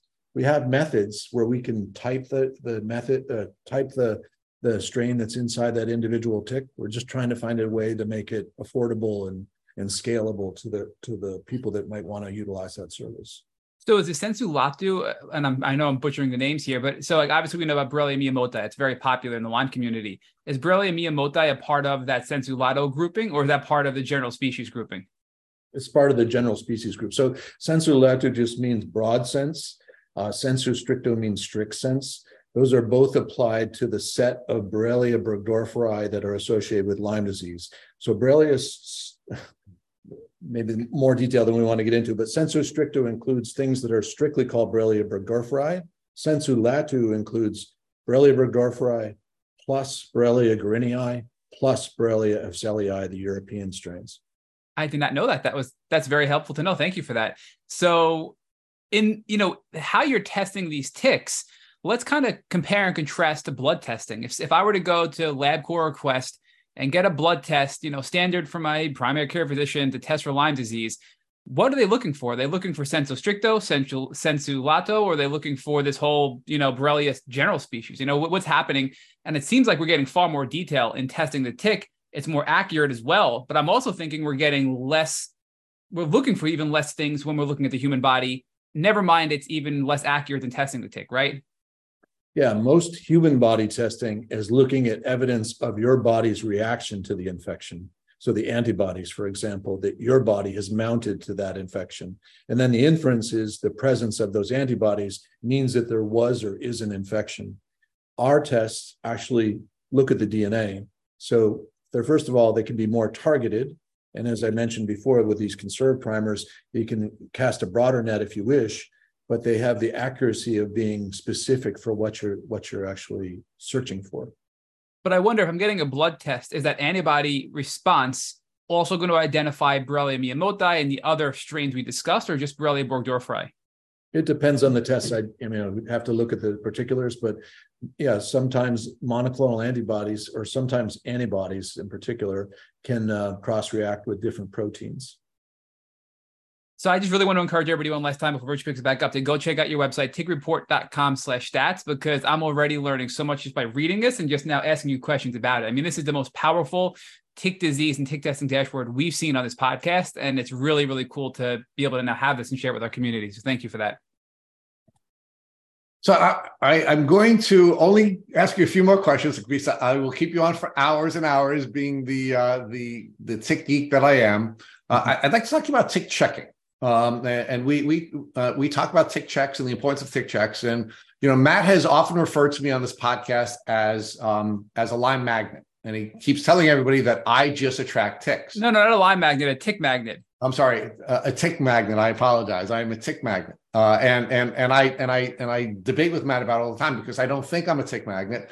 I think I'm a tick checker. I check for ticks all the time, and because I tech, check for ticks all the time, I find ticks on me all the time. Right now, the argument could be made is I I live on Long Island, and I have dogs, and you know, and and and, I'm I'm I'm just coming in contact with them more often. Or the argument can be made, we're all getting bitten by ticks all the time, and I'm just finding because I check all the time. I literally check in the morning, when I take off my clothes and go in the shower, I check my entire body by running my fingers across my body everywhere. Before I go to bed, I take all my clothes off, and I before I put my my pajamas on, I I I, I take check as well. Uh, can you talk to us about the importance of tick checking and how you'd recommend that folks tick check? I think you've got it right. Check at least twice a day. There's times when you're when you're changing clothing. It's a it's a game changer the ability to find and pull the tick off is the fundamental so is a fundamental solution to preventing um, bad outcomes from tick exposures from tick bites and it's sometimes harder for bigger people or older people to see all parts of their body. So do what you can if you have to employ a mirror or uh, you have a buddy or but certainly um, you know check your kids and check your check your pets and and make it part of your game. Make it part of your what your activities are.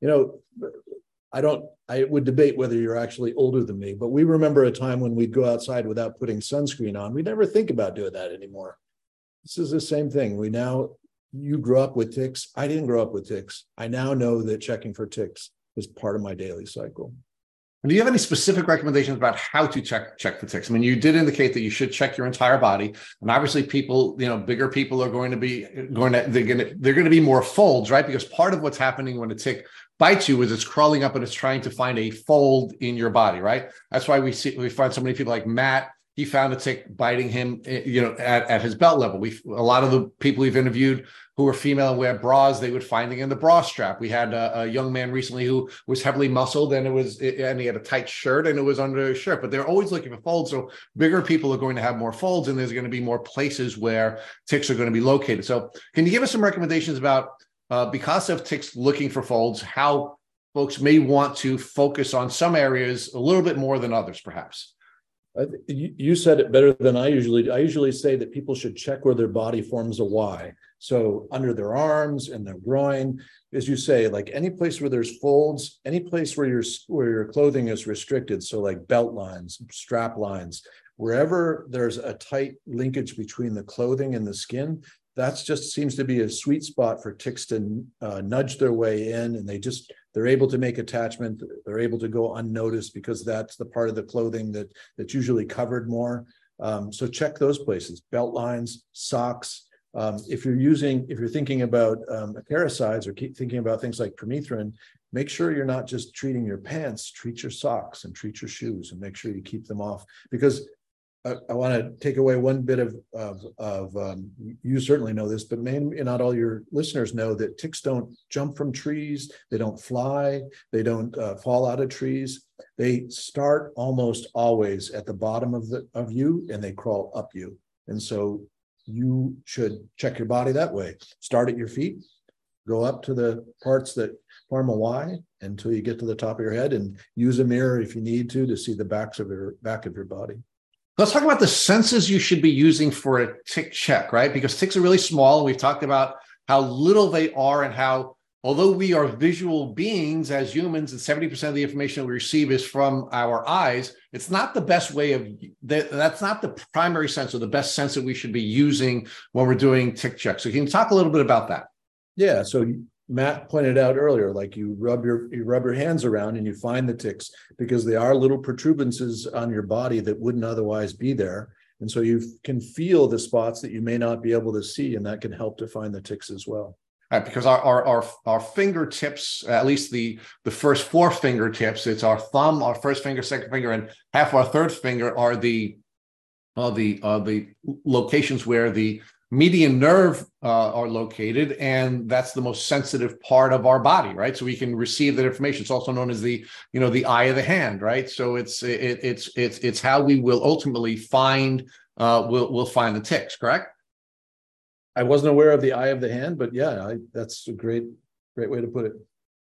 All right, so let's talk about early intervention. Final set of questions we're going to ask you, and I, you know, we we've you've been very generous with your time. Let's talk about the let's talk about the um, early intervention, right? Because you've argued repeatedly on this podcast that early intervention is the key to success when when dealing with this. So if we if we avoid coming in contact with ticks, um, that's wonderful, right? Uh, if we if we ultimately um, do come in contact with ticks and we're checking ourselves and we find the uh, find the uh, a tick. The earlier we find it, the more likely it is that we're going to keep ourselves safe because it's not going to be attached long enough.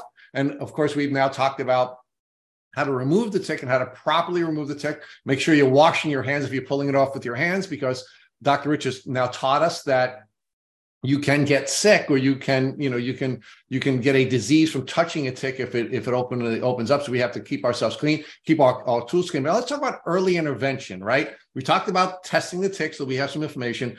Uh, what are your recommendations for early intervention after somebody has found a tick that has been feeding on them? Well, I think you you said most of them. So I, I think it's important to think of every tick exposure as a story, as a storyline with a beginning, a middle, and an end. And that throughout that process, you have the ability to interrupt it from advancing to the next chapter. So if you can, you said it well, if you can keep the ticks off you, hey, you're doing great. If you if they're not on you, they're clearly not posing a risk to you. If you miss one and it gets on you, well, just get it off as quickly as you can. Ticks spend a, a, fair amount of time walking around in your body, looking for those spots where you have a belt line or whatever to, before they attach. If you can get them before that, again, you've probably reduced your, your risk almost to zero.